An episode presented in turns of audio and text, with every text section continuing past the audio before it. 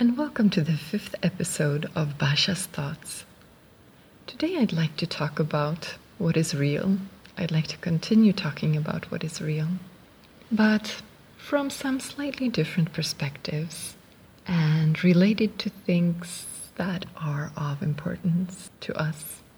So I'd like to do it in the intuitive thinking type of way.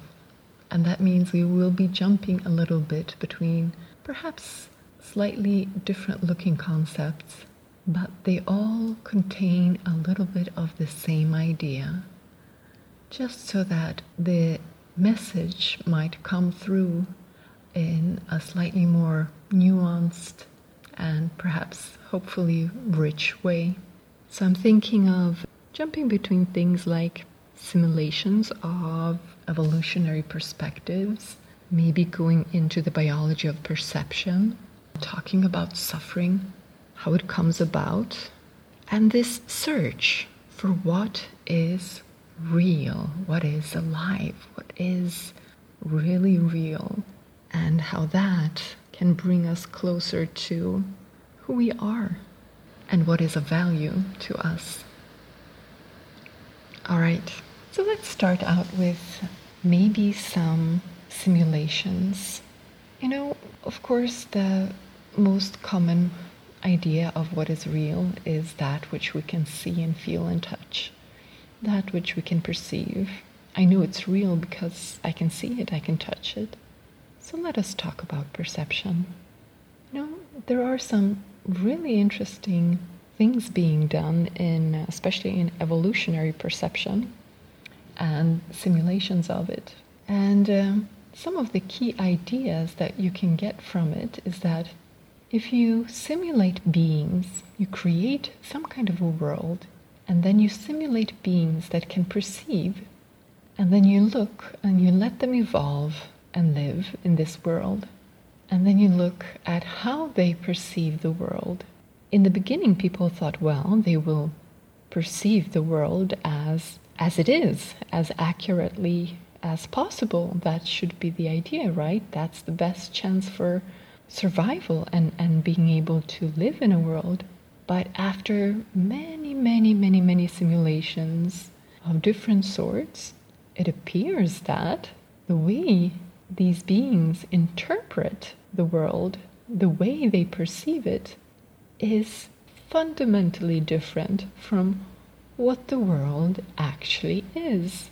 And so, why should we be any different? In fact, probably we're not. The idea is that what we perceive as the world out there is probably very different from the actual world.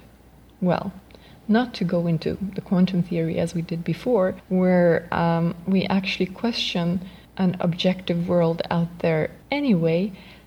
But even before we go into quantum thoughts, just based on perception and the evolutionary perspective of perception, you can think a little bit of something like a computer and the screen being your interface.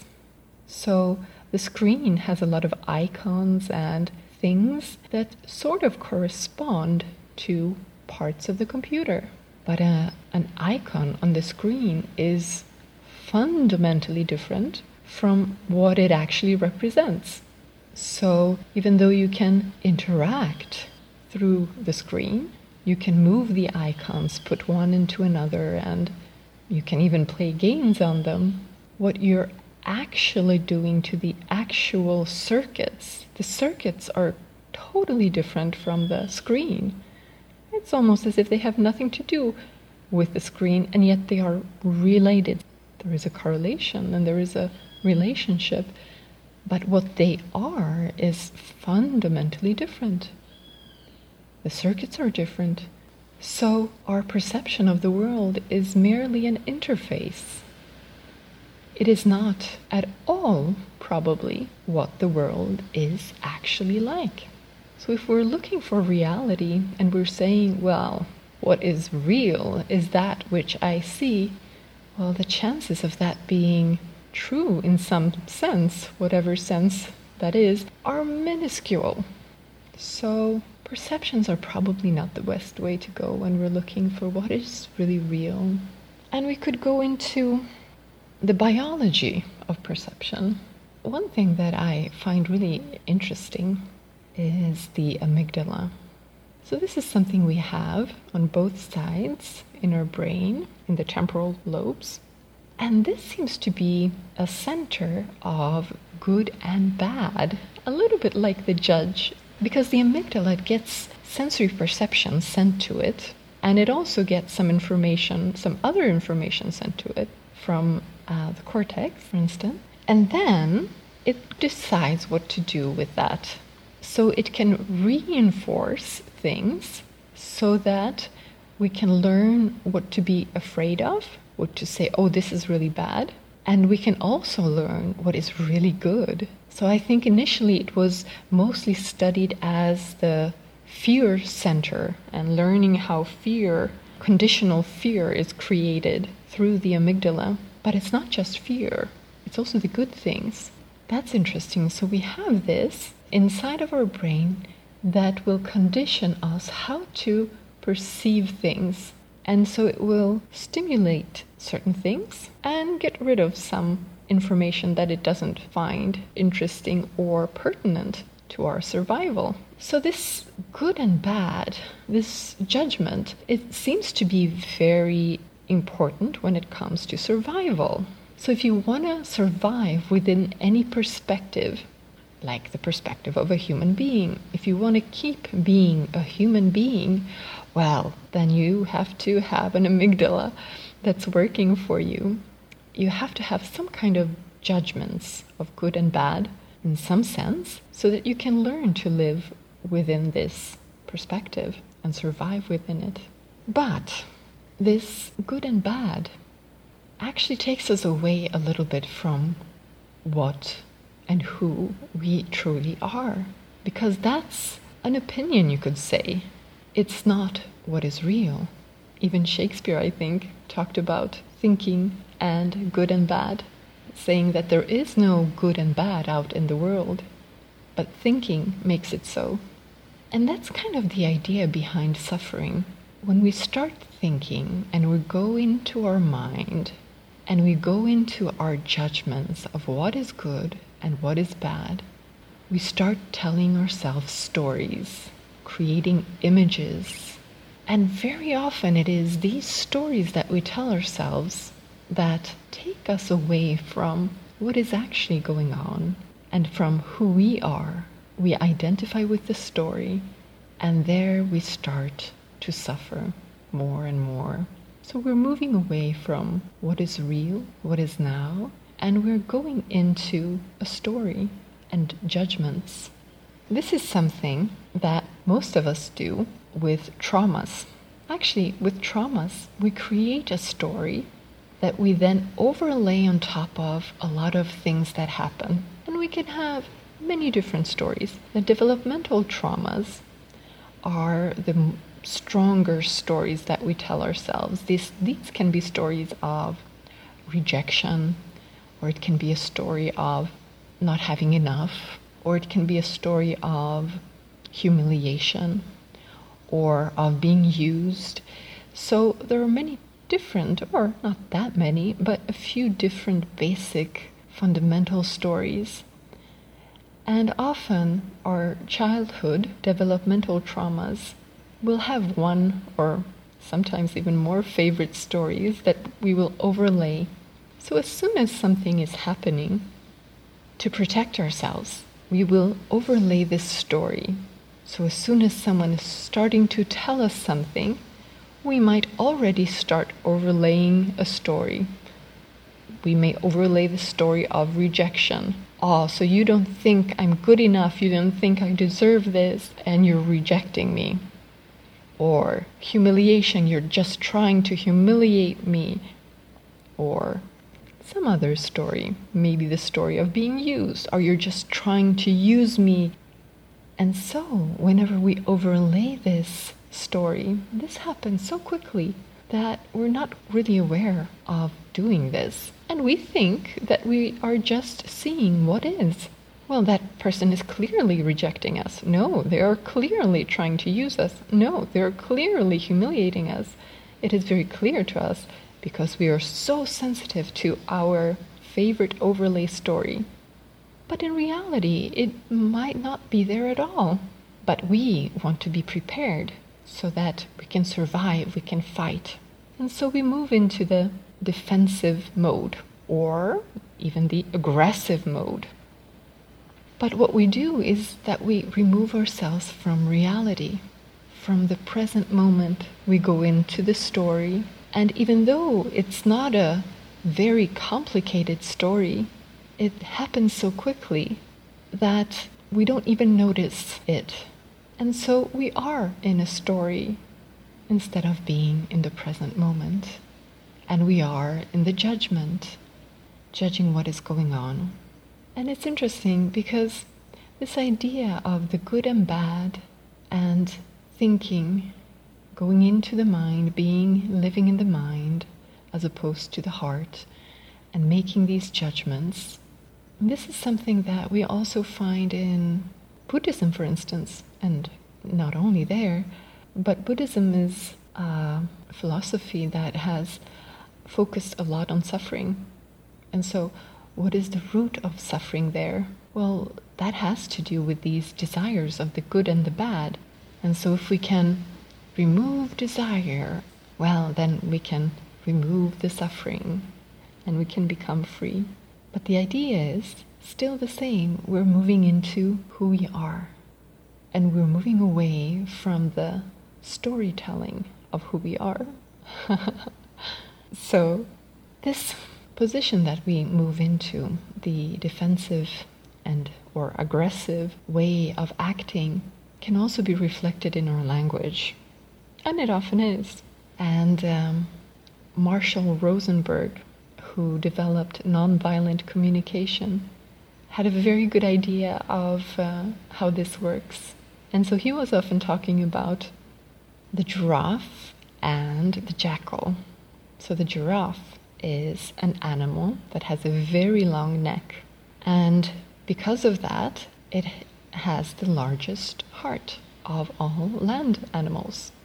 So he created the language of the giraffe, and that is the heart centered language. The heart centered language does not go into any judgments, no moral judgments. And the jackal moves into the judgments. The jackal lives in the head and judges things as good and bad. It is interesting because he used to warn against thinking. As soon as you hear someone start a sentence, I think, and then they go on, you know that there's trouble ahead because that person will not be acting from who they are, will not be talking from who they are. They will be removing themselves from the real aliveness of themselves. And they will go into something more that may seem more neutral or it may seem defensive or aggressive. And aggression can feel sometimes as being alive. There's this adrenaline pumping, and you're sort of alive. But aggression is a poor substitute for real aliveness. Unfortunately, sometimes in some circumstances, for some people, it's difficult to find anything else. And so the person will have to criticize, will have to fight, will have to use this very violent type of language and judgment in order to feel just a little bit alive because they don't know of the language of the giraffe. They never learned it. They don't know how it works. And so that's their only way of maybe feeling a little bit aliveness they also want to feel better. That's the movement for all of us. We all want to move into feeling better, moving towards bliss. Follow your bliss, right? So that's what we all want to do. That is how the universe works. That is how movement works in the universe. It is driven by love. It is driven by bliss. It's just that some of it are quite suicidal ways of asking for it, as Marshall calls them suicidal ways of making requests. And they are suicidal because if you make a request by criticizing someone else, for instance, well, then you are very unlikely of having it met. So these are sort of suicidal, desperate ways for asking for help. What is this aliveness? Okay, so we know aggression and we know the aliveness we feel from that, but what, what is this giraffe language and the heart centered aliveness? How do we find it? Well, Marshall would al- always talk about looking for that which is truly alive. So when you put on your giraffe ears and you listen, you don't hear any of the judgments. So you don't hear any insults, you don't hear any criticisms. Your only focus is what is the other person feeling and needing?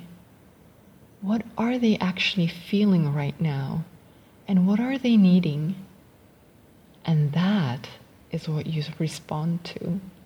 That is also what we call empathy, an empathetic response.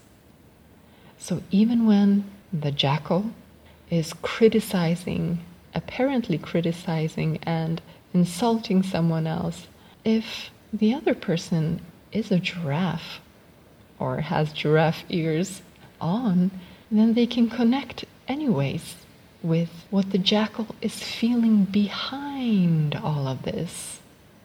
Connect with the feeling, connect with the need. And if you mirror that back to the jackal, then all of a sudden they might stop and they might start connecting to themselves. And that moment of deep empathy and presence is taking them closer to who they are, is taking them back to their natural state, is taking them closer to bliss.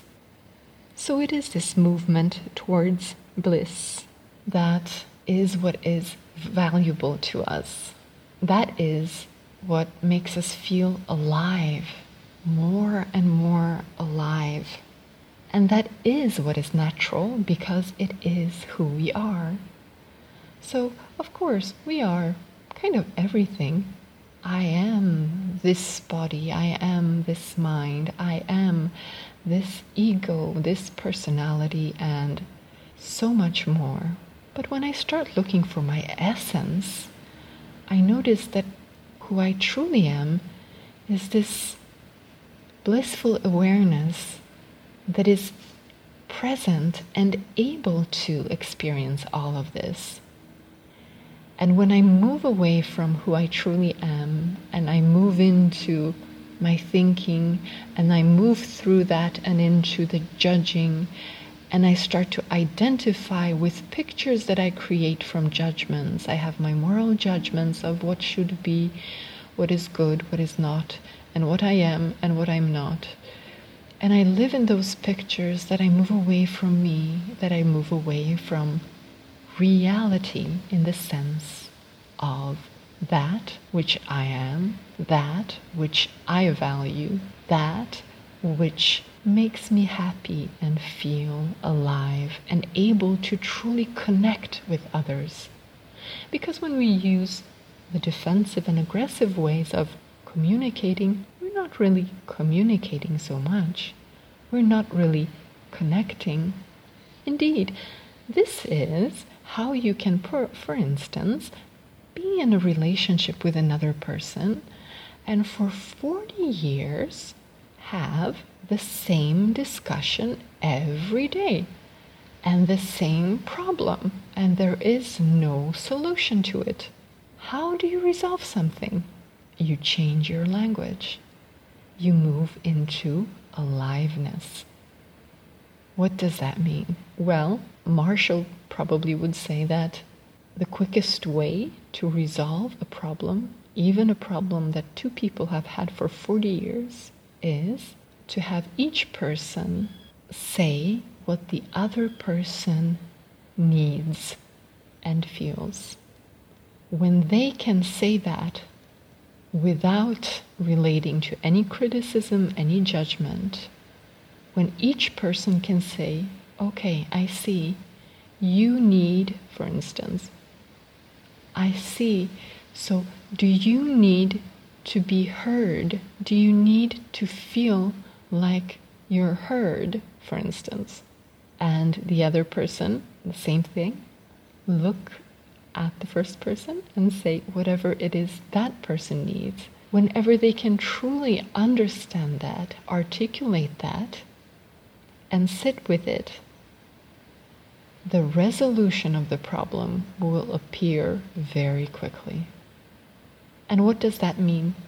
That means moving away from the judgments, moving away from the ideas of who we are or are not, and moving into our aliveness, moving into our reality, our being.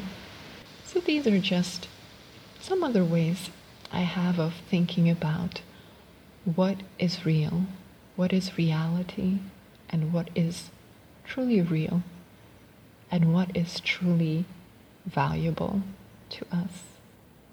Thank you for listening today and I'll talk to you in another episode.